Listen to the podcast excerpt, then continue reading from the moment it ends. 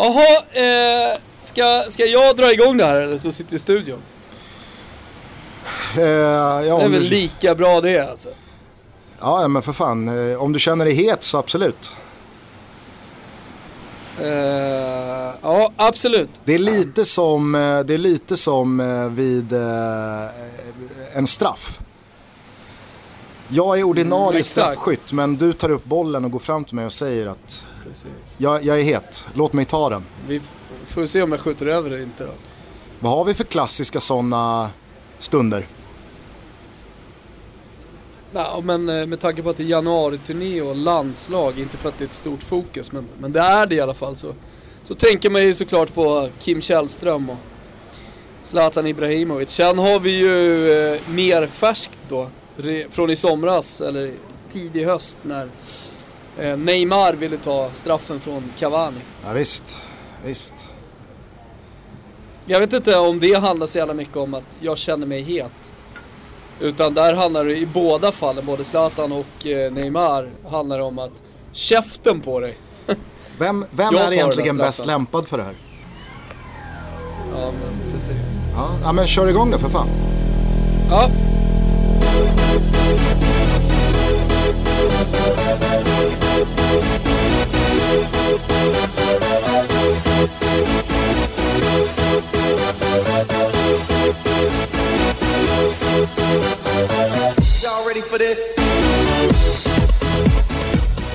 Tjena hej, tjenixen, varmt välkommen till Toto Balutto. Vi har Gusten Dahlin långt borta i eh, Bali, på Bali, fast du är inte ens på Bali, du är utanför Bali. Eh, ja, så eh, är det väl. Jag är på Gili Travanyang. En av de här tre små öarna mellan Bali och den lite större ön Lombok. Just det, Lombok minns jag. Gör du verkligen Jag det? har gjort Bali. Ja, alltså jag var inte på Lombok men jag minns, eh, minns namnet så att säga. Att man eventuellt skulle ha tagit sig till Lombok. Det slutade ju med att man bara var i Kuta Beach och, och krökade med australiensare. Och du minns ju med vilka mer jag krökade med när jag var i, när jag var i Kuta. Nej, det minns jag inte. Nej, det kom ju då, USA har tre stycken enormt stora hangarfartyg. Alltså du kan ju landa en, eh, en rymdraket på, på de här eh, hangarfartygen. Och det bor väl i runda slängar 4-5 tusen amerikanska, vad är de? De är eh, amerikanska marines va? Navy Seals. Eh, nej, Navy Seal är ju, eller Navy Seals är ju Marines också men det är ju det är en eh, special, eh, vad säger man, specialförband av Marines. Eh, de lite mer extrema. Men i alla fall 4-5 tusen Marines. Plötsligt en morgon på Kuta Beach så vaknar vi, går ut i vanlig ordning och det är fullständig jävla kaos alltså. Det springer omkring eh, vältränade amerikanare med, du vet, dollarsedlar som, som liksom sprutar från dem. De har hattar på sig. Ja, men det, det, det, det är som en, man är som i en film vet du. Och det, det, det här är ingen skarv eller överdrift men det är liksom så här, du vet kepsar och då har man liksom stuckit in dollarsedlar liksom runt hela kepsen så här. Som man, vet att jänkarna, som man vet att jänkarna pissar på indonesiska rupier. De kör bara the green, Ja, ja. The green bills. Men för helvete, men du kan ju tänka dig då när de här testosteronstinna unga amerikanska marine soldiers kommer till Kuta Beach efter vad vi då lär oss lite senare har varit två månader ute till havs. Alltså, kan du, kan du tänka dig vad som händer med en liten, liten badort som Kuta Beach då? Alltså man, man, man, brukar, ju- man brukar ju säga att det är no limits på folk när det kommer till eh, ekonomin. Men det känns som att det var no limits på allt där. Alltså ekonomin och hit. Alltså det är ju det sjukaste jag varit med om. Folk, folk har sina, som lyssnar på den här podden, sitter där hemma och bara jo jo jo. Men mitt grabbgäng, när vi var på KOS 2003, det var det sjukaste som varit med om. Nej nej nej nej nej nej. Det här är det sjukaste någon någonsin har varit med om. Alltså alla som har träffat Eh, Ja, det ska jag säga också. Att, att eh, det är ett av de här hangarfartygen då som lägger till i Kota. Ja. Eh, och, men sista dagen när vi ska åka därifrån, då lägger det andra till. Då ska de byta av varandra. Men det blir liksom som en slags bytesdag. Det är det sjukaste. Vet du vad det här är eh, för något eh, i motsvarighet i fotbollsvärlden då? då? Eh. Alltså vad är motsvarigheten i svensk fotbollshistoria med att 5000 marines kommer in med båten efter tre månader till havs på Kuta och bara ska eh, ha lite rock'n'roll i några dagar? Berätta. Det är när Kalmar FF la sitt träningsläger på La Manga med Rydström, Peter Wastå, eh, Bagan och eh, det gamla gardet så att säga. Var ju en brasse där som gick i spetsen också. Eh, poserat med pistoler i byxlinningen och det gick ju en videokamera igång då från balkongen på Vastås rum när de körde då eftermiddagssittningarna efter träningarna. Det var ju, ja, det var en annan tid. Men du, när du jämför då Kalmar FF i La Manga med det här, då tror jag inte du riktigt har förstått vad jag pratar om Gustav. Jo, jag förstår Alltså- precis vad du pratar om. Jag förstår att det är, alltså på ett sätt är det äpplen och päron. Det Nej. går inte att jämföra med vad marinsoldaterna på Kuta hade för sig med vad Men vet du vad det- nej, vet du vad det är, Gustav? Men det är ju samma, det är samma typ av liksom Nej. Är? ilandstyrning av en hungrig vargflock som, Nej, eh, vet du vad det är? ja. Alltså, Kota Beach, när jag, Piraten och Paulsen kom till Kota Beach då var vi Rydström och hans polare. Alltså Nej, men då är hade- ju ni Kota vilket Beach, nej nej nej, som så, helst. Kota Beach Nej, Kota Beach hade aldrig sett någonting liknande. Kota Beach undrade vad fan är det här för tre galningar som kommer in och gör kaos med våran... Kota Beach är ju, för folk som inte känner till det, eller Bali generellt sett är ju Eh, kanske lite slarvigt eh, jämfört men ändå lite av australiensarnas eh, mallis. Ehm, det, det är en fem timmars flygning eh, liksom från Australien så är man där. Det är billigt som satan och man åker dit för att festa. Alltså, men det var ju således tar du ändå på dig en jävligt stor hatt när du hävdar att du och dina två polare då liksom höjde ribban för vad Kuta någonsin sett. Jo men jag orkar, inte, jag orkar liksom inte ens berätta för folk har redan en, en jävla skev bild av vem, vem jag är. Så jag orkar liksom inte ens komma dit. Men, men så var det i alla fall. Det är i alla fall en, en bättre jämförelse. Sen när, eh, när Marines kommer, då är det liksom som att hela den brasilianska ligan checkar in eh, i La Manga. Är du med på skillnaderna här va? Det är som att, det, vet, vet du vad det är som? Det är som att hela den brasilianska ligan har, har precis tagit slut och sen så åker man på en gemensam eh, avslutning. För att så här, nu partar vi loss och firar att det har varit ett jävla superår för den brasilianska ligan. Det var vad som hände liksom i, i Kota Beach.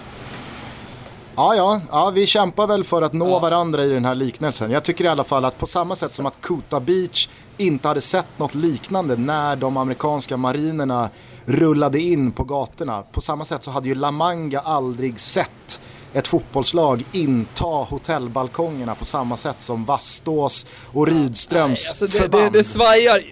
Det svajar, det svajar något oerhört. Jag försökte precis att göra din story lite rätta här med den brasilianska ligan, men skitsamma. Jag minns i alla fall en grej från eh, den dagen som annars är, eller den dagen, de dagarna ska jag säga, eh, som är otroligt dimmiga. Men det är när vi sitter i poolen. Eh, vi har då på något sätt eh, lyckats planka oss in på ett av lyxhotellen nere vid stranden. Hard Rock Hotel för övrigt. Eh, och så sitter vi i poolen, de har liksom två poolbarer, en mitt i, en vid sidan. Och det liksom bara langas drinkar på sådana här bodyboards. Och det spelar liksom ingen roll vem som köper dem i och med att amerikanerna är där med sina dollars. Utan det bara, det bara flyter runt bodyboards fulla med margaritas och ja, det, äh, det, det är galet i alla fall. Och vi, vi sitter där, solen steker och vi blir fullare och fullare. Det, det tänds liksom joints överallt och så här. Sen så efter ett tag så, så säger eh, min polare bara du, eh, det var länge sedan någon gick upp i den här poolen. Jag bara ja ja men vad fan, var, varför ska man gå upp? Jo men alltså det är ju helt smockat. Jo jo, och alla krökar. Och då börjar jag ju fatta vad han menar. Och sen börjar man ju tänka på det där. Och eh, alltså det går ju, går ju 20 minuter, sen går det en timme, sen går det ett par timmar. Ingen går upp i poolen. Och det, det krökas ju hejvilt. Så det blev, ju, det blev ju varmare och varmare. Det närmade ju sig 37 grader i den här poolen. Ju längre tiden gick då. Men fan vad man vet att är det någon i den här världen som omfamnar och nästan tycker att det är härligare än att sitta i renat klorat poolvatten eh, och istället sitta då i amerikanska marinsoldaters urin så är det ju du.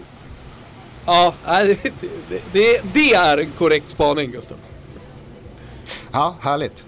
Eh, ja, men eh, jag måste ju säga att eh, det går ju ganska snabbt att eh, zona ut eh, och hamna långt ifrån händelsernas centrum. I det här fallet då den europeiska och kanske framförallt den svenska fotbollen.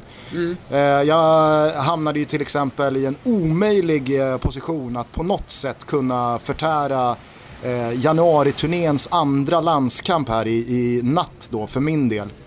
Mellan Sverige och Danmark. Jag såg att Sverige vann med 1-0, Gustav Nilsson gjorde eh, sent mål på tilläggstid. Var det någonting i den matchen som, eh, som är värt att liksom, eh, rapportera till mig om?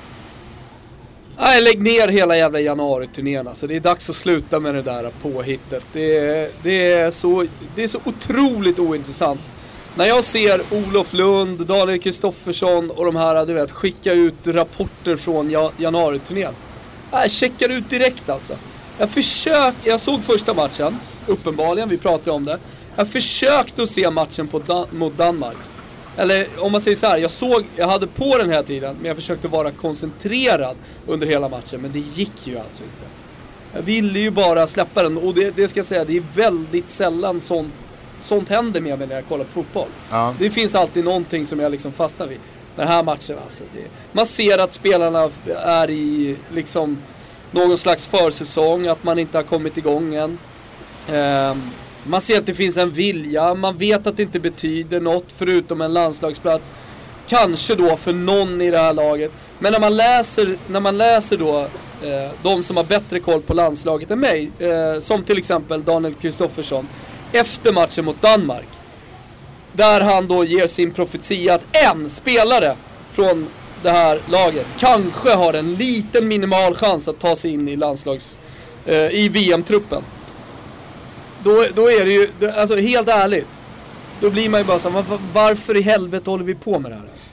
Ja, men där, där kan man ju i, i, i, så, så här, ur en landslagsmässig synvinkel eh, lyfta blicken lite. För att jag tror inte att man ska underskatta eh, Janne och landslagsledningens eh, ambition att eh, liksom, träffa och komma närmre och se hur de här spelarna agerar i landslagsmiljö och i grupp och med varandra och med dem. Inte bara för ett VM utan landslaget och i synnerhet en förbundskapten som Janne Andersson tror jag har ganska så liksom, han har redan en vision och en plan för hur andra halvan av det här landslagsåret ska se ut. Vad händer efter VM? Vilka kan tänkas eh, lämna, tacka för sig? Vilka ska slussas in? På så sätt så kanske man inte bara behöver pissa på januariturnén som någon slags, ja men ingen kommer ta, ta sig in i VM-truppen ändå utan det finns ju de som faktiskt lägger grunden för en landslagskarriär post-VM här också. jag vet inte fan om det är så utan allting händer i klubblaget. Gör man det bra där, ja men då, då, då har man en chans i landslaget sen också. Jag, jag skulle säga att det har minimal betydelse hur man presterar och hur man beter sig under en, under en, under en januari-turné. Ja, jag tycker i alla fall att vi ska glädjas med Toto Balutto-favoriten eh, Sotiris Papagiannopoulos, Sotte. Absolut. Mer kallad eh, i, i folkmun. Nu såg inte jag Danmarksmatchen men jag noterade att han startade, att Sverige höll nollan och det är väl alltid ett positivt besked. Jag tycker även han gjorde ett bra inhopp mot eh, Estland och såg stabil ut defensivt, tog fram bollen eh, på samma sätt som man har gjort i Östersund hela den här säsongen. Och jag vet att det inte ska liksom Östersundsrunkas för mycket. Men Verkligen. du och jag gillar ju Sotte. Och Absolut. jag tror att oavsett eh, VM-chanser eller inte, huruvida de har stärkts, så känns det som att Sotte har en väldigt ljus framtid att gå till mötes. Ja, alltså självklart. Och kallar du late bloomer om man nu vill i och med att han har gått liksom Östersundsvägen eller han har, han har kommit tillbaka till eh, till svensk fotboll via, via äventyr i, i Grekland och sådär. Alltså, så jag, ty, jag, tycker, jag tycker att Sotte är den mest spännande mittbacken som vi har bakom eh, de eh, redan etablerade landslagsbackarna. Däremot så är det ju en position som det är väldigt svårt att slå sig in på i, eh, i ett landslag just nu. I och med att vi dels har flera exporter som dessutom sköter sig bra där ute. Eh, och eh, sen en del eh, unga killar som är på väg upp också. Men, men om det är någon som liksom ska lyckas så tror jag nog att det, det är, det är Sotte. I övrigt ja. så har det ju faktiskt, om man nu, om man liksom bara flyttar fokus, så har ju jävligt mycket handlat om eh, silly season. Och då menar jag inte silly season eh, i europeiska mått mätt, som det annars är i den här perioden eh, mitt i januari när eh, Europas storklubbar liksom ska, ska försöka spetsa sina trupper lite inför en, eh, inför en eh, jävligt hektisk vår. Utan det mesta av silly season här hemma har ju handlat eh, om, eh, om eh, svenska lag som, som värvar. Och nu senast då, eh, mest i ropet är ju AIK såklart som eh, ser ut att eh, ja, verkligen ta kliv mot att eh, utmana Malmö FF. Ja, och där måste jag säga att eh, visst, El i all ära och Stefan Silva tycker jag också är en jäkligt bra värvning. Och det, snackar, eh, det snackas ju om att eh, de eh, fortfarande håller en plats ledig för Alexander Milosevic om han skulle vilja komma hem och så vidare. Jag tycker ju att den signal, signalen eller det konkreta som har nått mig från AIKs eh, liksom uppstart av säsongen det är ju Björn Westströms ord från ett eh, fullspikat Skytteholm omgärdat av massa pyroteknik och bengaler när han liksom öppet säger vi ska ikapp de ljusblå jävlarna. Mm. Det är eh, oavsett vilket lag man håller på, även Malmö måste ses som eh, liksom, det första, det första skottet, skottet i Sarajevo. Eh, det var han som kastade. Alltså nu, nu är vi, ja, det är startskottet på, på, eh, på allsvenskan. Nu är ja, vi igång, nu kör vi och, och vi ska ta det. Framförallt så är det ju någonting nytt. Alltså, jag kan inte minnas att jag har hört en eh, så högt uppsatt position, eh, eller eh, en så högt uppsatt person i en allsvensk klubbs sportsliga ledning uttrycka sig så ja men, eh, vad ska man säga? Ja men lite polemiskt Konkret och, och, lite liksom, eh, här kastar man en fackla. Ja. Ja men lite polemiskt eh, sådär. Sen, sen, sen, kan man ju förstå dem när, när han har gjort det här fönstret så långt. Eh, alltså med den truppen som han redan har ställt till eh, Rickard Norlings förfogande. Och eh, säkerligen känner sig lite som lite uppumpad. Stolt ska han såklart känna sig. Eh, taggad precis som alla som, eh, som följer Allsvenskan lyssnar på det här eh, är inför, eh, inför starten då. Eh, och dessutom med flera tusen aik eh, det är eh, mörkt strålkastarljus och bengalljus.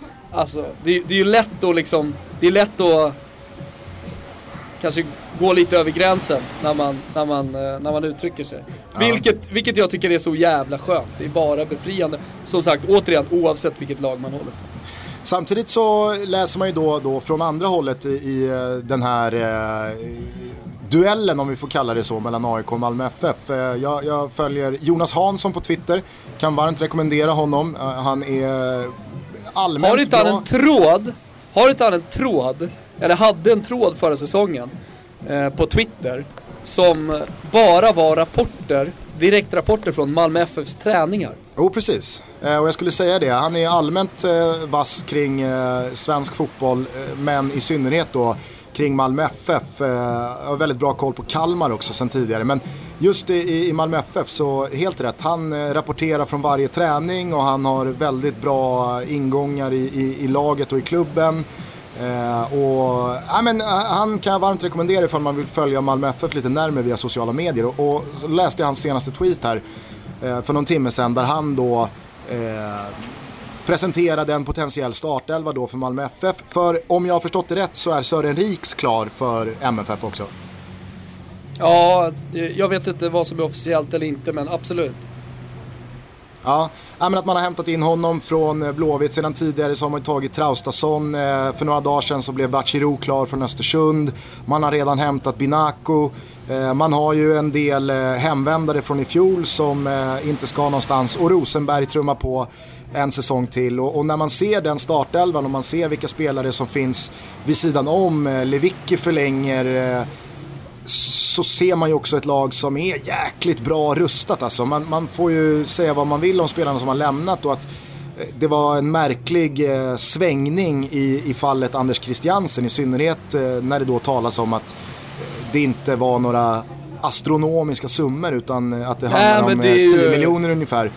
Ja, det är ju bekräftat mer eller mindre. Ja, så måste man ju ändå säga att Malmö ser ut att ha ett jävla fint lag att gå in i säsongen med också. Ja, alltså.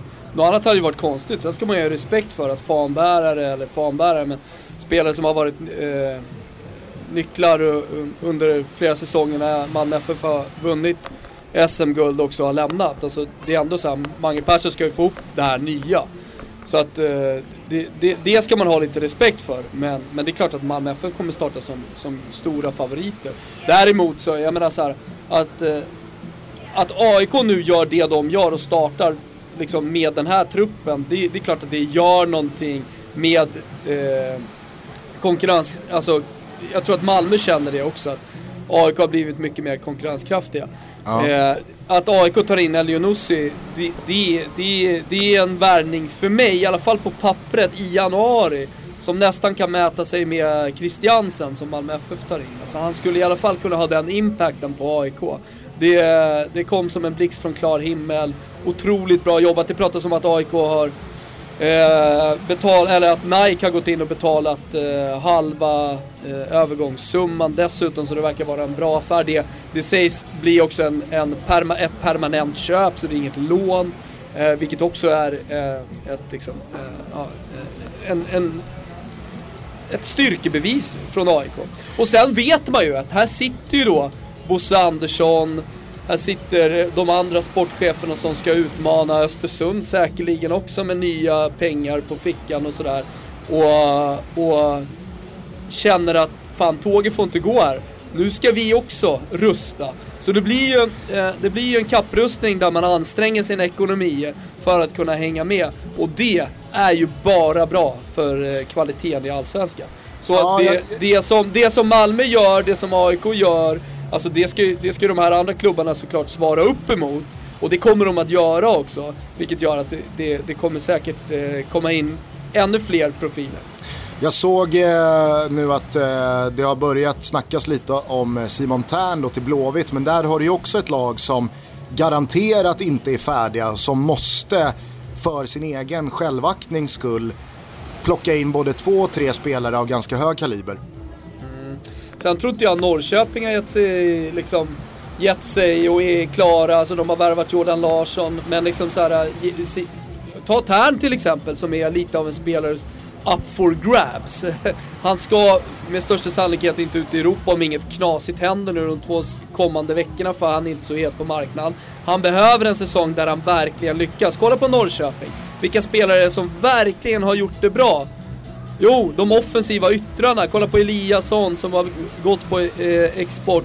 Eh, flera spelare med honom. Det skulle inte förvåna mig om IFK Norrköping ger IFK Göteborg en, eh, en kamp om Simon Tern. Nej, sen så tror jag inte heller att eh, Elfsborg eh, kommer ligga på latsidan nu när de har fått in ett sånt Ja men bland spelare tror jag hett tränarnamn som Jimmy Thulin. Eh, man har eh, blivit av eh, med en lönepost på Lasse Nilsson. Där frigörs det nog några kronor. Man har plockat in Stefan Ishizaki. Eh, jag tror att man får behålla resten av truppen. Man har allsvenskans bästa spelare i Per Frick.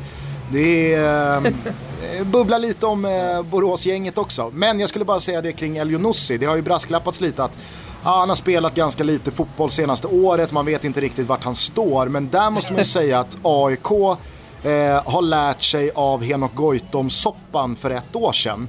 Att man får in honom nu i början av januari. Allsvenskan är tre månader bort. Alltså, det kommer finnas tid för Elionossi att dels spela en hel del fotboll men kanske framförallt bygga upp sig fysiskt och vara redo när allsvenskan kickar igång och inte bli Lex Henok då, att man kommer in med tio dagar till seriestart och det hela tiden pratas om att men han är inte redo, det kommer, det kommer, det kommer. Ja, ja men alltså att eh, det, det, är väl det som är fördelen eh, med allsvenskan, liksom, att varva spelare nu så har du två månader framöver. Eh, det där ska man nog inte vara speciellt orolig för. Jag tror att folk överskattar det där. Däremot så här, värvar man en spelare i, i sommar som inte har spelat på länge så kanske man inte kan förvänta sig att det ska få effekt tidigt. Eh, eller överhuvudtaget under hösten utan att det är en spelare liksom för framtiden. Eh, men, men jag tror inte man ska vara orolig över Elionossis fysiska status i, i, i vår. Det snackas ju, alltså nu är det ju en hel del spelare klara in och det snackas om en hel del annat. Men oavsett vad fan som händer så vet man ju vilket lag som är i stormens öga. Det är ju Bayern ändå. Ja, de hamnar ju där till slut. Det var ju eh, väldigt eh, mycket hysch-hysch och snack kring den här presskonferensen som hölls såklart på Kvarnen. Någon måste ju liksom lyfta frågan på något eh, internt möte i Bayern snart att vi kanske ska lägga ner det här med Kvarnen presskonferenser. Men en tradition en tradition, men det är fortfarande inte så att Hammarby har gjort det här sedan urminnes tider utan det, det, är någonting som jag i alla fall tycker det känns som att man, eh, man eh, försöker skapa någonting eh, fortfarande. Det har inte riktigt satt sig, inte ens hos Bajarna. Eh, och sen när man då presenterar Billborn som inte är den mest karismatiska herren. Eh, jag kan inte honom som tränare, du kan honom betydligt bättre i och med att Isak och han är, är, är vänner och har arbetat tillsammans inom, inom Hammarby tidigare. Jag har förstått att han är otroligt liksom, eh, skicklig utbildare i, i fotboll och kan väldigt mycket fotboll och, och liksom, ja, allt det där. Eh, men det han inte är, det, och det, det, det måste du ju hålla med om, även om du har nära band hit då. Eh, så är han ju inte karismatisk. Och att då liksom se honom på kvarnen eh, med någon trött vattenkanna bredvid sig och hålla presskonferens. Så är det ju inte så att det liksom spritter i kroppen, Gusten Dahlin. Nej, samtidigt så är det väl nog precis det Jesper Jansson har velat få ut av hela den här rokaden i eh, rollskiftena som har skett i Bayern senaste tiden. Man gör då, man utökar assisterande tränare Stefan Billborns ansvar till huvudtränare. Du är inne på liksom sanningen här. Billborn är ju till och med öppen själv med att han inte är någon som eh, gillar att stå i rampljuset. Han har aldrig strävat eh, efter att eh, Men vänta, Gusten, vara... missförstå mig inte. Gusten, missförstå mig inte. Utan jag pratar ju bara om kvarnen här nu.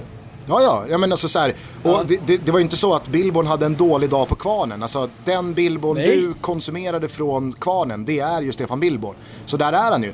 Eh, och, och, som jag säger, han har ju själv varit väldigt öppen med att han aldrig har varit en tränare som har drivits av att hamna längst fram i leden och han vill ta de största uppdragen och han vill stå eh, i, i, i, eh, i, mittpunkten. Utan han har varit en, en fotbollstränare som har försörjt sig på det här i två decennier och han har jobbat med unga spelare. Han drivs av att utveckla spelare eh, till att bli bättre. Eh, snarare än att det handlar om att lyfta pokaler eller vinna derbyn eller vad det nu är en klubb som Hammarby eh, drivs av. Men det som är intressant är ju att det du tar upp här det är ju förmodligen en betydande del i varför han fick det här jobbet. För att nu står det ju klart att Jesper Jansson har på mindre än ett år, alltså han kom till Bayern i vadå, april vill jag minnas. Eh, mm. Han har ju lyckats ta fullständig kontroll över den här klubben. Nu är det ju Jesper Janssons show. Och det är ju hyperintressant. Ja, jo det är klart att det är, jo, det, är, klart att det, är det. Det, det är ju liksom i, eh, i sig såklart eh, en maktkamp och en, eller framförallt en, en eh, uppvisning i makt här för Jesper Jansson. Jo, men, men titta, titta, jag på, tror, titta på hur utvecklingen har gått här senaste åren. Alltså bara, bara 2017 så handlade det om ja, men vilken tränare finns i vilken klubb. Ja, men Östersund är en mycket eh, mer intressant klubb för spelare och de är mycket mer konkurrenskraftiga och mycket kan tillskrivas tränare Graham Potter.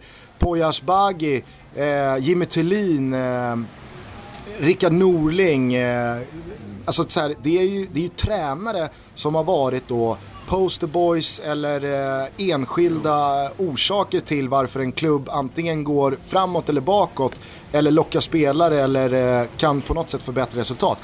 Jesper Jansson och Hammarby har ju nu, liksom, de har ju visat att, ja men vi kommer gå den här vägen istället och, ah. Eh, och satsa ja, på att sportchefen ja. är nummer ett. Det närmsta man kan komma är ju Malmö ah. FF och Daniel Andersson som trots att Allan Kuhn vinner SM-guld väljer att släcka honom, ta in Magnus Persson som förvisso är en högprofilerad svensk tränare och har varit allsvenskan i FCK, eh, eller eh, i Ålborg och han har varit, i, han har varit förbundskapten för Estland. Alltså han har en meritlista som är liksom sjukt mycket mer diger än Stefan Billborn. Men man har ju hela tiden haft känslan av att Daniel Andersson har handplockat Magnus Persson för att Magnus Persson kan underkasta sig Daniel Andersson och Malmö FF. Ah, och det här är ju 2.0. Ah, det där stämmer bara delvis, jag håller inte med. Eh, alltså, eh, för det första så måste man ju komma ihåg att en, en tränare och en, en sportchef, eh, de ska växeldra, de, de ska samarbeta framförallt. Eh, och sen så, sen så är det så per definition att en sportchef är tränarens eh, eh, chef. Så jag menar så här, hierarkin eh, ska man inte ifrågasätta. Sen så kan det vara så att en tränare har mer att säga till om när det ska värva spelare, hur man ska spela och så vidare eh, i olika klubbar. Eh, men, men att, eh, att, att eh, Jesper Jansson på något sätt eh, har under de här senaste tre månaderna arbetat för att få ännu mera makt bara. Jag vet inte om jag håller med om. Det har varit kaos i, i Hammarby. Han har fått kriga för att få bort Mikkelsen som han uppenbarligen inte drog jämt med. Han, och, och sen kan inte jag se det på något annat sätt än att Hammarby tar in en interimtränare. Det blir en interimsäsong. Sen kanske det går bra så inåt helvete. De har ju signat, de har ju signat Billborn på tre år. Ja! Men du vet ju att om ett år och det har gått lite knackigt, att det visar sig att Billborn var lite eh, minisvag. Han är fortfarande eh, kvar, eller han är fortfarande en Hammarbyare som har varit i klubben länge. Ja, men då kan han gå ner ett par snäpp och så tar han ur sig ett lag eller jobbar med något, någonting annat inom klubben. Kanske blir assisterande till den nya eh, tränaren eller vad det nu blir. Men det, det är klart som fan att det här är en interimtränare. Nej, jag tror att du är helt snett på det här. För att Jesper Jansson har med den här rokaden lyckats liksom bygga betongbroar åt båda håll. Ponera att det skulle gå skitdåligt för Bayern. Ska, ska folk ropa på Stefan Billborns avgång då? Det är inte, alltså så här, han har ju tagits in och alla har köpt att ja, men, det här är den nya modellen. Att det är inte Billborns huvud som ska hängas ifall Bayern går knackigt här nu. Utan då är det Jesper Jansson som, som ska få stå det kastet. Men då har ju Jesper Jansson från andra hållet lyckats få en styrelse och en VD, i Henrik Kindlunds fall då, att avsätta eh, Mikkelsen under de här formerna som har varit senaste dygnet. De kan ju inte, eh, ifall Bayern går lite knackigt här nu, de kommer aldrig kunna röra Jesper Jansson. Alltså han har ju köpt sig amnesti. Jag vet inte om han har köpt sig så mycket amnesti. Om det, inte, om det inte går bra för Hammarby så kommer man ju såklart hänga Jesper Jansson. Jo men alltså... Jesper Jansson, ja, ja, men går det inte bra för Hammarby så kommer inte Jesper Jansson flytta på sig. Ja, det återstår att se. Eh, jag, jag, tror i alla fall att här, om det nu är så som alla säger, jag läste Noah Bachters krönika, jag hör vad du säger, men liksom att eh, Jesper Jansson har så mycket makt nu så han kommer gå in och peta i startelvor och han kommer bestämma det ena och det fjärde och Billborn är hans nickedocka som bara kommer göra som han säger. Ah, då kommer det gå åt helvete det här, för det funkar aldrig. Alltså en sportchef ska vara sportchef och, och göra det han gör och en tränare, en manager ska göra det han är bra på. Eh, punkt slut alltså. Eh, jag, jag, jag vet, är det så som alla, alla säger, vilket jag inte tror på, då, då, då går Hammarby mot en lång jävla säsong alltså. Och jo, jag så... säger så här, då, då har Jesper Jansson grävt sin egna grav också.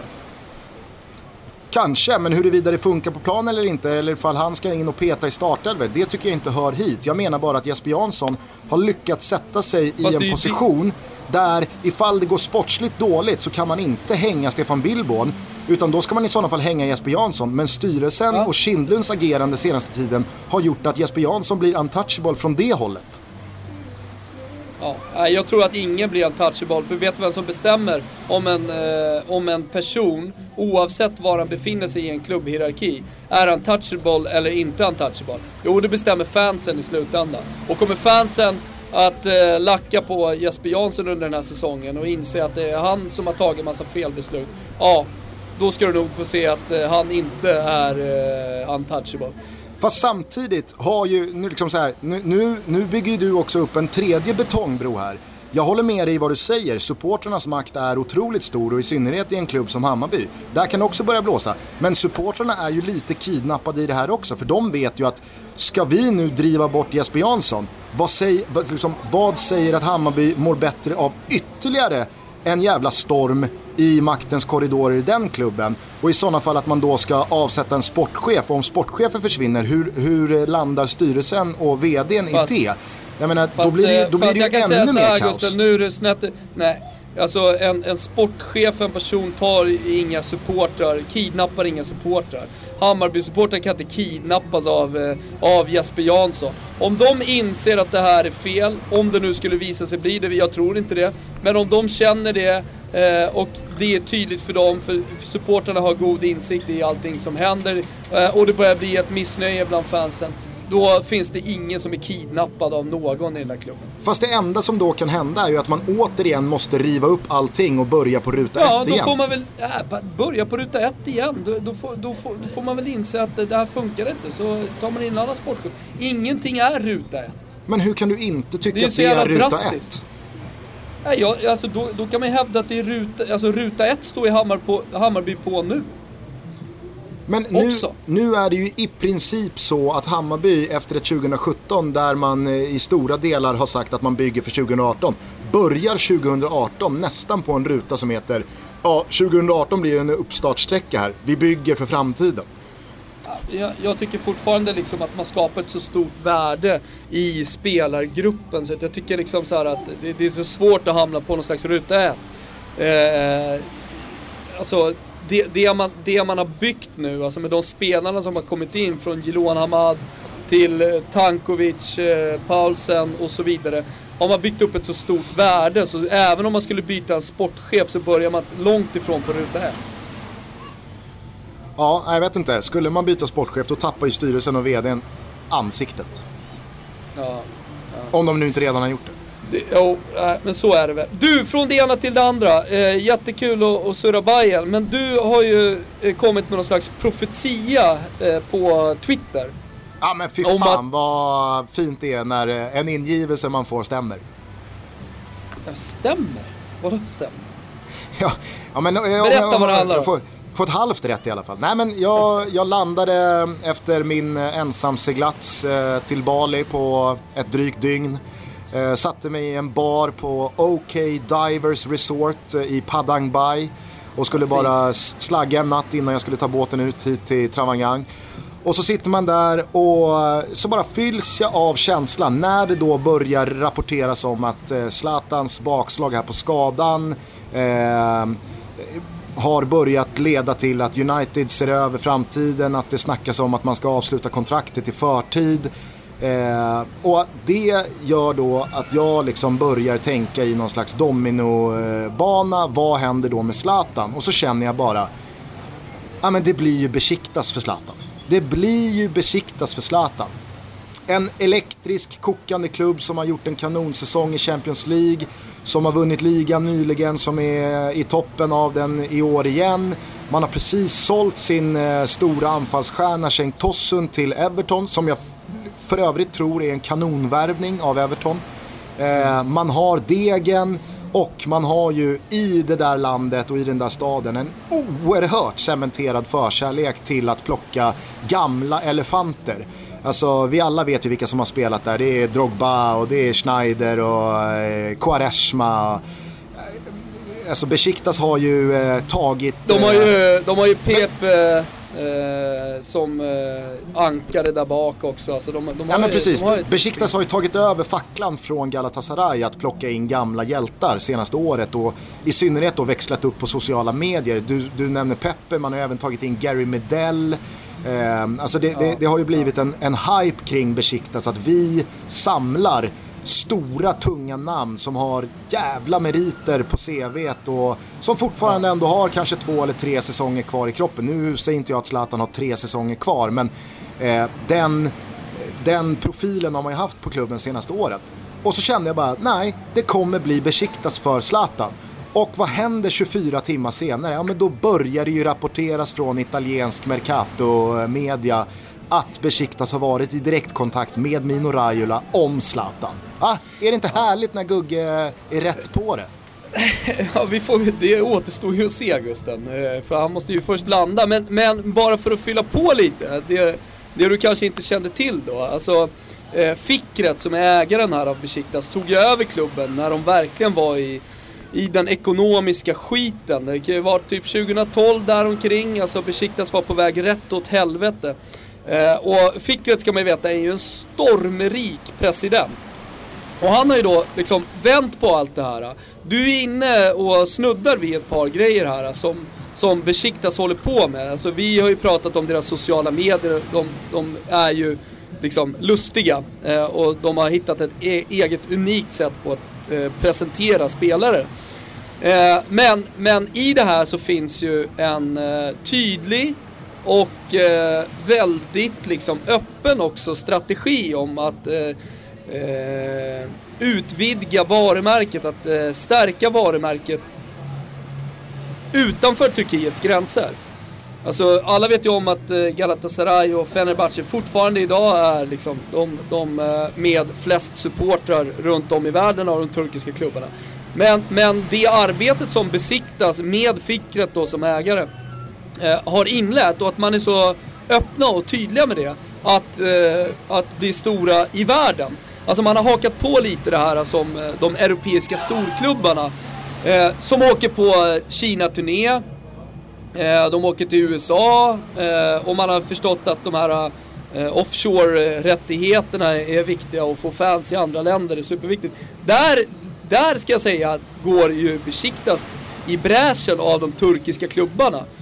Och man, man är också väldigt öppna med att man vill värva de här liksom, profilerna Eh, Quaresma nämner du, Pepe och så vidare. Man vill värva de här profilerna från andra länder. Också inte bara för att bli starka sportsligt, men också för att eh, stärka sitt varumärke. Och om det är någonting, om vi nu är inne på att prata varumärke, eh, som i så fall liksom skulle lyfta det här till en nivå som bara Fickret och Besiktas kan drömma om, eh, eller har kunnat drömma om, men som kanske nu då är eh, en liten verklighet i alla fall, alltså om man krigar. Det vore ju att knyta till sig varumärket Zlatan Ibrahimovic. Oavsett vad han kommer prestera på planen, vilket jag tror, återigen, det är alltid pro-Zlatan, tror kommer bli bra även i Besiktas. Eh, så, så är ju liksom rent strategiskt i den linjen som de håller på med, så vore det ju faktiskt bra. Och jag tror då att det kanske är det du ska ta till dig mest då, Gusten. Att eh, när du då fick den här magkänslan och nu också får den här informationen om liksom, vart Besiktas är på väg i framtiden.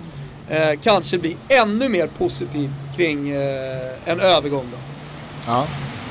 Ja, nej men verkligen. Eh, vet, vet, du vad som också slår mig här när du eh, pratar om Zlatan? Nej. Det är att Zlatan möjligtvis har blivit din nya Balotelli. Nej, lugn. Nej men alltså vadå? Hur kan man inte vara pro-Zlatan? Zlatan är Zlatan för fan. Nej, jag, jag, det handlar inte om att vara pro eller anti-Zlatan utan jag, jag, noter, jag, har noterat eh, senaste tiden att du har pratat om Zlatan på samma sätt som du alltid har pratat om Balotelli. Att liksom talangen dör aldrig, den finns där inne i honom. Men så är det. Alltså, allting, ja, men det, det är klart att det gör det. Allting handlar ju om Zlatans kropp, hans fysiska status. Kommer tillbaka, kommer inte tillbaka. Det är ju det det handlar om. Ingenting ja. annat vad det gäller honom. Det, det hoppas jag att alla förstår. Annars är man ju faktiskt helt jävla tappad. Ja. Men eh, det, det glädjer, du vet du vad som glädjer mig också när jag kollar på de turkiska klubbarna? Om vi nu stannar i Istanbul, så glädjer, glädjer det mig att eh, Başakşehir eh, liksom försöker göra någon eh, liten light-version av det här. Man har ju då sedan tidigare Gökan Iller, men man har ju framförallt Adebayor. Och Adebayor, satan som han går i Super League. Fan vad inte Gökan Iller smäller högt ändå. Nej, det gör han inte. Det gör han inte. Det, det, det var ett sorgligt som, försök att liksom vet, eh, vet nämna Gökan Inler i samma liga som Zlatan och Schneider och Drogba. Alltså det, där synar jag det ändå. Där måste jag liksom, app, app, app, app. Men vet du, vet du vem som heller... Vet du vem som, vet du, vet du, som heller inte smäller högt i Istanbul Başakşehir? Nej. Av utlänningarna. Stefano Napoleoni. Nej, Vet du om det? det är ännu smalare referens än Gökan Inler. Ja, och det är ju så jävla sjukt Gustav. Att det finns alltså en italienare som ändå spelar i, vad är turkiska ligan, är väl sjätte? De är sjätte europeiska liga rent statusmässigt, eh, hur mycket pengar de tjänar och så vidare. Det skulle jag nog ändå, sjätte, sjunde där. Eh, eh alltså att i en av de klubbarna, att det finns en italiensk eh, offensiv spelare som aldrig någonsin har spelat i något italienskt fotbollslag. Alltså han lirade i eh, nå romerskt, om det var Tor di Quinto. Tor di Quinto förresten, vet du vad, vet du vad Tor di Quinto är känt för? Nej, har de också intagit Kuta Beach? Nej, Tor di Quinto är ju det området där eh, Napoli-supporten blev eh, skjuten av en Roma-supporter inför cupfinalen mellan Napoli och Fiorentina. Det var ju Aj, Tor aj, di aj, Quinto. Därifrån, det området i alla fall, kommer ju Stefano Napoleoni. Och han har då varit i Polen, eh, sen tror jag han var i Cypern eller Grekland och sen landade han i eh, Turkiet. Det är ingen liksom ung talang vi snackar om. Men det, men det är alltså en lirare som går från amatörfotboll, blir scoutad av eh, Boniek, som är polack, eh, till då ett lag i den polska högsta ligan när han är 20 bast. Och sen kommer aldrig, aldrig tillbaka till, till den italienska ligan. Det är, det är alltså speciellt då när vi har pratat om Casano och Mamone som inte ens kan flytta till Verona för att familjen bor i Genua. Ja men ni vet, de är jävligt hemmakära. Att då göra liksom eh, östsvängen eh, via Grekland till Turkiet och aldrig mellanlanda Italien. Och ändå liksom eh, hålla till i högsta ligor. Det är ju, det är ju anmärkningsvärt. Men eh, sa, sa du att han, har han inte ens spelat ungdomsfotboll i, eh, i I en stor Italien? klubb. Jo, han har ju spelat i Tor di Quinto. Men det är ju en pissklubb. Ja, okej. Är du? Vet, vet du vem som var på väg att bli det eh, i eh, den svenska fotbollen? Eh, Tankovic höll jag på att säga. Nej, jag vet inte. Christian Chippen Wilhelmsson. Just det, han var i Norge va? Han lämnade ju Mjällby väldigt, väldigt tidigt och då var ju Mjällby en riktig jävla dyngklubb. Eller då. Det, det finns väl starka argument för att Mjällby aldrig riktigt har varit där uppe i gräddan. Men eh, Chippen lämnade ju Mjällby väldigt tidigt. Eh, drog till Norge, slog igenom i Stabäck, lämnade för Anderlecht. Och sen så vet väl alla hur många länder och högsta ligor Chippen kuskade av. Eh, det var ju både Italien och Spanien och England och Frankrike och USA var han väl i en sväng. Eh, innan han då slog rot i eh, arabvärlden. Men han vände ju sen tillbaka till Mjällby en kort sejour. En av de mest misslyckande såna här hemvändarsessionerna någonsin. Det var ju fullskaligt krig i media mellan Chippen och Mjällbys sportsliga ledning. När då Mjällby drattar ur superettan och eh, om det var sportchefen eller ordföranden, jag minns inte hans namn, eh, då i princip la skulden på Chippen. Och Chippen bet ifrån och kallade honom för en jävla pajas. Eh, det, var, det, var en, det var en eh, stark session. Men då är ju inte han då Napoleoni. Utan, Nej, eh, det är det inte. Alltså vi snackar Widzew Lodz. Lodz, det är ju Polens andra största stad. Kände ni till det? Annars vet ni det nu. Eh, och sen så gick jag till Lavadiakos. Vänta här nu, sa du att det var Polens näst största stad? Är det inte det? Ja, eh, för det första har jag aldrig hört talas om staden och sen så liksom bara bollar jag upp Gdansk, Wroclaw, Krakow. Alltså, du bollar upp en stad man aldrig hört talas om och säger att det är Polens näst största stad. Ja, jag vet inte. Det kanske är, kanske, jag vet inte. Ja, för mig så här, Gdansk, eh, Lodz, eh, det, det, det klingar lika högt Gusten. Märker Det- du ändå att jag är på tå här efter sex bintang? Jo, jag märker att du är på, på tå, men jag märker också att du, du, du är liksom jävligt snett på saker och ting också hela tiden. Men, men alltså Lodge, äh, det är ju lätt topp tre alltså. Jag har ingen aning, men skitsamma. Jo. Syn! Ja, okej då, vi får väl se sen. Skitsamma, det var inte det jag skulle säga. Han är i alla fall scoutad av Boniek, bara det är fint. Till Lodge. Eh, Ska vi dra i- en kort eh, bakgrund på Boniek? Jag tror att det är, det är många som sitter och undrar vem? Nej, det är väl lite många. Spelade i, i eh, Juve, Roma, var ju liksom eh, högt uh, uppskattad höll jag på att säga. Uh, han, han, var en grym spelare som sedermera också blev uh, tränare. Framförallt så stod ja. han väl i Zenit VM 82? Ja, exakt. Han kom väl tvåa i skytteligan bakom Paolo Rossi? Ja, exakt. Och sen så köptes han ju då av Juventus och gick till Roma där han avslutade sin karriär. Var det det Eh, Intressant Polen tog ju brons i VM 82. Intressant med Boniek och hans eh, tid i både Roma och Juventus är ju att oavsett vilka bilder du ser på Boniek från Roma eller Juventus så lyckades han ju tajma in båda klubbarnas snyggaste tröjor genom historien. Ja, ja det, är, det är snygga tröjor i alla fall. Var det en eh, Tillbaka, svag spaning?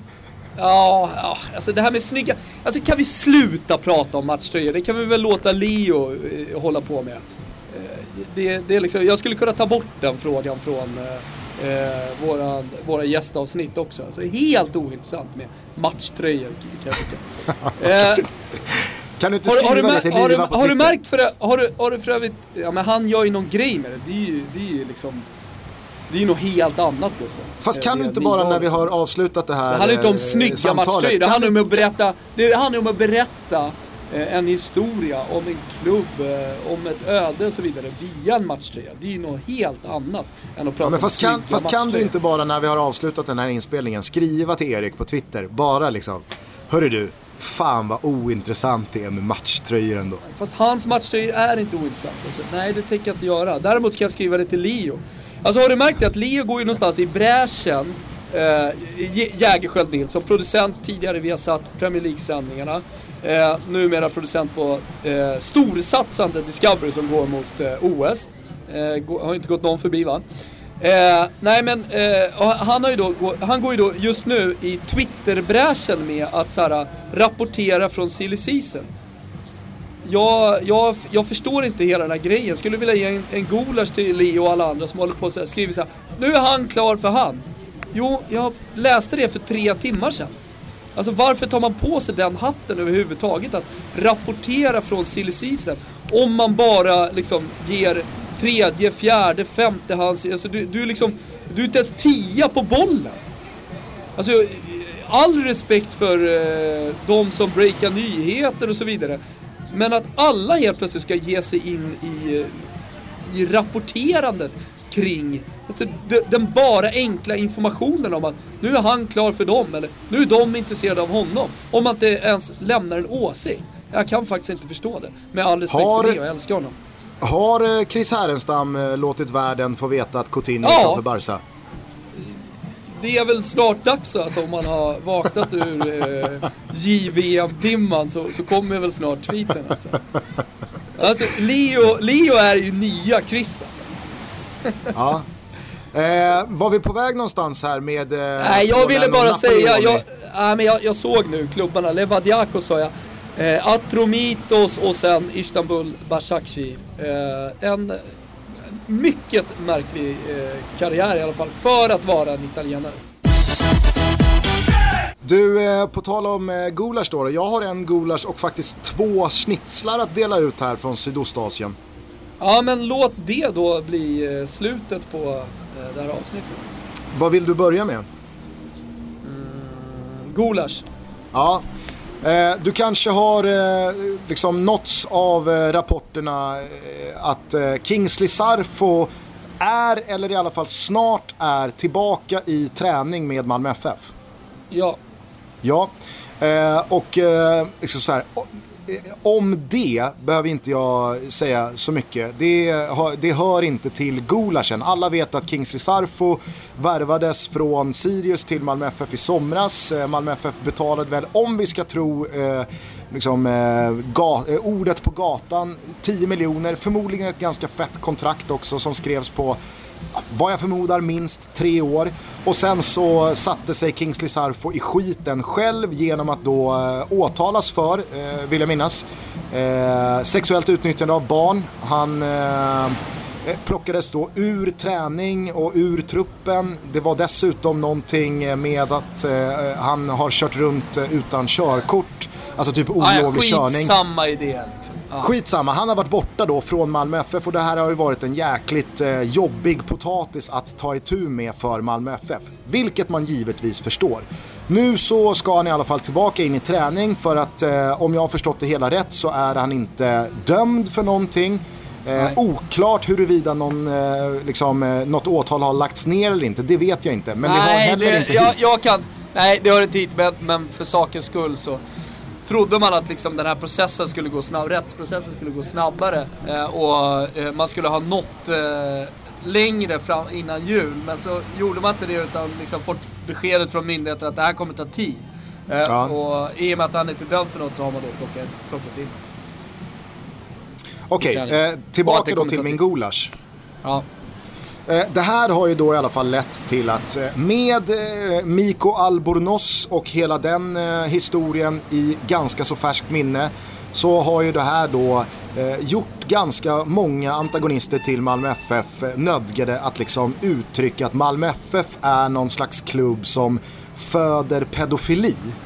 Eh, och det här skulle jag då vilja skicka en jävla gulasch till alla de som har varit med och underblåst det här. För att jag tycker att det är en slippery slope att börja... Det är väl halva eh, vår lyssnarskara, är det inte det?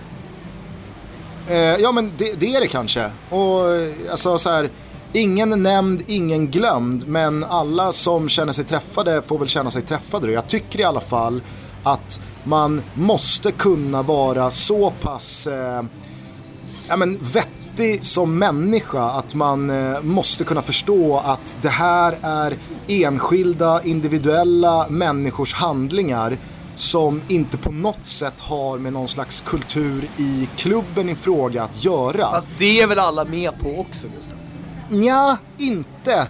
Jo, eh, men det är klart. Inte, alltså här handlar inte det om varför att, jag vill dela ut en gulasch. Nej, men här, här, här tar man ju möjligheten att verkligen liksom eh, tar ytterligare en nivå i den här, uh, vad, vad, ska jag kalla det för? Uh, egentligen, jag brukar, jag brukar, brukar säga pajkastning så mellan klubbarna men, men uh, det är ju anmärkningsvärt liksom att det har kommit då två stycken spelare eh, som har varit inblandade i ungefär samma saker till en och samma klubb. Jag tror att alla som har varit med och, och häcklat eh, Malmö för det här liksom är medvetna om att det, det, det är inte Malmö som klubb som har fött det här. Jag vill bara säga det. Ja, jag, så här, jag tror absolut att många är medvetna om det, men att man ändå kastar skiten. Man ändå uttrycker sig eh, på ett annat sätt. Att man då faktiskt pekar och lägger eh, skuld på Malmö. Och det tycker jag är en slippery slope. Det tycker jag är eh, både farligt och jävligt osoft agerat. För att i, i, i, i den här situationen så skulle jag liksom vilja applicera ett så, ett så liksom uttjatat uttryck att när det handlar om sådana här grejer då tycker jag fan att man får vara lite större som människa och förstå att liksom man kanske borde behandla då andra klubbar så som man hade velat att andra behandlade sin klubb. Ifall man själv hade hamnat i en sån här situation, vilket alla klubbar riskerar att hamna i i och med att man huserar spelare som är enskilda individer som gör saker utanför sitt eh, yrke, i det här fallet att vara fotbollsspelare för en klubb. Eh, vi, vi, har ju till exempel då alltså, ganska många fall där enskilda individer om det så har varit spelare på plan eller spelare i en sportslig eh, ledning eller för den sakens skull supportrar på läktare som har uttryckt sig, det kanske har varit liksom eh, eh, skeenden med rasistiska eller nazistiska kopplingar, att då dra den klubben i samma smuts. Alltså det, jag tycker inte det är soft alltså. Ja okej, okay. ja, schnitzel då? Ja, ja två schnitzlar. Mm Vet du på vilket sätt man märker att Andreas Alm är tillbaka i svensk fotboll? Presskonferens 09.00. Jajebux alltså. Så jävla härligt. Mm. Det, ja, det, är liksom, ja. det, det, det är Andreas Alm och hans lilla, lilla subtila sätt att eh, direkt börja retas med media. Mm. En liten gris-schnitzel schnitzel då till Andreas Alm. Vad har du mer? Eh, jo, har du följt eh, Peshman Pars eh, jakt på en eh, svensk klubb, eller eh, i, i, hans fall då Stockholmsklubb, att supporta fysiskt på plats genom att köpa årskort på Twitter? Nej. Jag har följt det här. Eh, han körde en omröstning på sin eh, Twitter, han driver kontot Iransk Fotboll, där han då sa jag vill eh, börja följa ett Stockholmslag på plats och jag skulle vilja ha er eh, hjälp eh, att rösta fram vilket av de fyra Stockholmslagen i Allsvenskan som jag ska följa. Och så har folk fått rösta då och jag tror att den har pågått i en vecka eller om det var fem dagar eller vad det nu är. Det slutade i alla fall med att eh, AIK fick, fick flest röster och att Persman nu har köpt årskort på Friends och ska gå och se 15 hemmamatcher och följa AIK den här säsongen. Och jag, jag, jag vill då banka ut den här snitsen för att jag tycker att Säg vad man vill om att det är sättet in i att börja följa en klubb. Men jag tycker att det finns någonting förtröstansfullt i att det går till så 2018. Att personer och människor faktiskt vill börja följa ett lag och man tar eh, sina eh, liksom, kompisar och medmänniskor till hjälp att rösta fram vilket lag man ska följa. Och så kan folk prata hur mycket man vill om hur oäkta eller plastigt eller löjligt det här sättet är. Men det kanske faktiskt slutar med att Persman går på AIK den här säsongen, börjar känna genuina känslor för den klubben och supportar det laget för resten av sitt liv. Och jag tycker dessutom att liksom, det är extra kul att en kille med invandrarbakgrund som kanske inte har en uppväxt eller en skolgång i geografiska områden eller i en skola med kompisar som får en att börja hålla på ett lag utan att man faktiskt lever och bor i Stockholm 2018 och man inte har de här rötterna till ett av lagen. Man vet inte vilket lag man ska gå och det kanske gör att många också skiter i det och man kanske inte väljer att konsumera allsvenskan och svensk fotboll för att man känner sig exkluderad. Och det här hjälper honom in på allsvenska läktare och det gör mig jävligt glad. Alltså jag... jag älskar att du sitter i Bali där borta. Jag hör att du nu är sju bärs in. Vad är det de heter ölen Gusten? Bintang. jag hör att du... Du är sluddrig i dina argument. Alltså jag förstår precis vad du menar. Jag tror att alla lyssnare också förstår precis vad du menar. Det är härligt att man kan komma eh, eh, till, till en stad och, och, och liksom eh, känna att, eh, att, att man verkligen vill ta ett lag till sitt hjärta och testa på det. Jag är helt med på det. Ofta sker ju det när man, när man är som utbytesstudent eller man kanske är på en resa någonstans och så kommer man och kollar på en match och så blir man helt bara tagen av omgivningen, av stämningen och kanske också fotbollen, vad vet jag. Eh, och så börjar man hålla på det laget för resten av livet. Och att det kan funka även i Sverige, det är väl alldeles underbart. Eh, sen den här utläggningen, den, den, den ska vi nog spara till, vad vet jag, när vi gör vårt 200 avsnitt live. Eh, fråga dig om vi inte ska ta det 200 avsnittet förresten Gusten och ta det om tour alltså. Om vi inte ska besöka... Var, var, var, är, var är vi stora? Vet du det eller? Är det i Kota Beach? Kota Beach är vi nog inte så stora. Men eh, Stockholm, Göteborg, Malmö, Karlstad. Jag vet ju, efter att ha varit på eh, mästerskap eh, där det har varit mycket smålänningar, att, att vi, har, vi har en ganska stark följarskara i eh, Småland. Men även norrut. Ja, ni kan väl höra av er på sociala medier. Finns ju på Instagram, finns på Twitter, finns på eh, mail totobalutta.gmail.com eh, Hör av er om, vi vill att det, om ni vill att vi ska komma till era stad när vi går on tour med eh, Toto Balutto avsnitt 200 framåt sommaren. Ja, men det är eh, jävligt roligt att höra vart vi är stora, liksom säten i Sverige och sådär. Men eh, det är ju dessutom jäkligt roligt att eh, konsumera hashtaggen då, vintertutto. Att se ja. var i världen alla våra lyssnare lyssnar på de här avsnitten. Ja, fortsätt göra det. Det är ni som har skapat det. Vi, vi har ju liksom egentligen ingenting med hashtag vintertutto att göra. Eh, men fortsätt skicka in era bilder. Det är så jävla roligt eh, att följa. Och återigen så blir man ju varse om hur bra svenskar har det alltså. Hur jävla bra svenskar har det ställt. Det är fan Maldiverna och det är Bali där du är. Jag tror det var någon till som var på Bali nu som skickade in. Eh, men fan, oavsett var ni befinner er Häng på i hashtag vintertoto på Instagram och eh, på, på Twitter. Det, det uppskattar vi jättemycket. Häng på också på helgens Toto-tripplar. Det är som sagt matchtröjor i potten och eh, det är läge för oss att eh, skrapa ihop lite cash också. Efter den här semestern, efter dubbla flygbiljetter efter det passstrulet så behövs det fyllas på på kontona. Mm, ingen fotboll i Serie A den här helgen. Jag letar mig till öarna istället. Hittar Newcastle som jag tror vinner hemma. Rak seger mot eh, Swansea. Eh, marknaden tror att det kommer bli målfattigt. Det är möjligt att det blir så, eh, eller chansfattigt i alla fall. Men jag tycker att det är för pressat och att det är för bra odds. Jag spelar alltså eh, över 1,5 mål, alltså två mål eller mer, i matchen mellan VBA och Brighton. Jobbar nickmål för Dunken där. Eh, det är min gubbe, om ni inte visste det innan. Och sen eh, Spanien, Real Madrid. Ja, de tvålar bara dit eh, Villarreal och vinner med två mål eller mer. Eh, jag tror faktiskt att det blir över 1,5 mål. Det är en väldigt låg lina. Eh, men det är för att jag tycker att eh, oddsen sitter helt snett där. Eh, I matchen mellan Huddersfield och West Ham. West Ham har ju sett eh, jäkligt bra ut senaste tiden. Andy Carroll är tillbaka i målform och där finns Arnautovic utvilad och klar.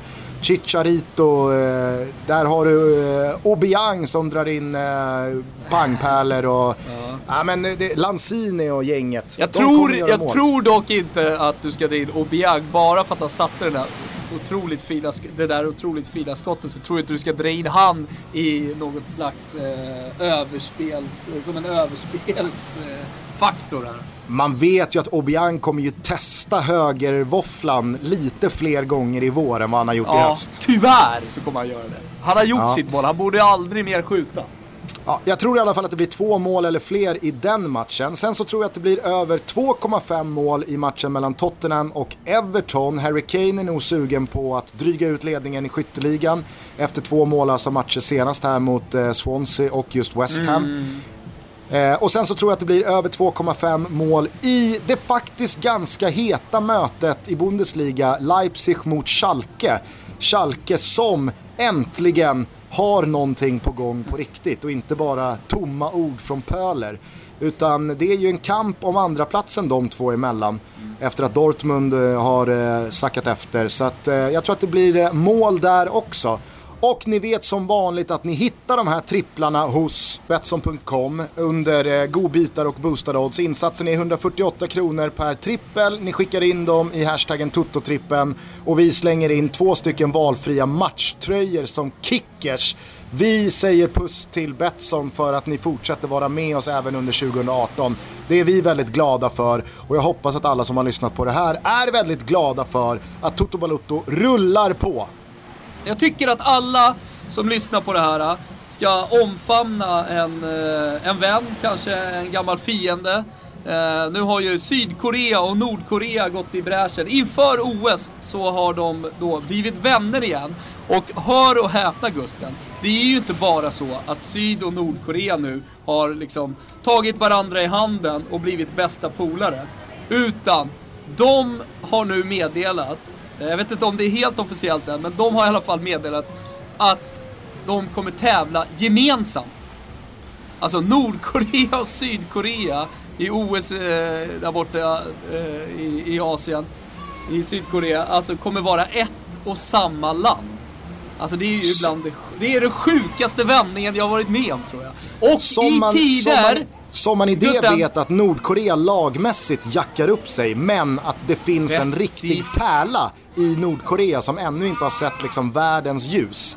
Som Kanske kommer liksom det. Eh, göra rent hus. Kanske det.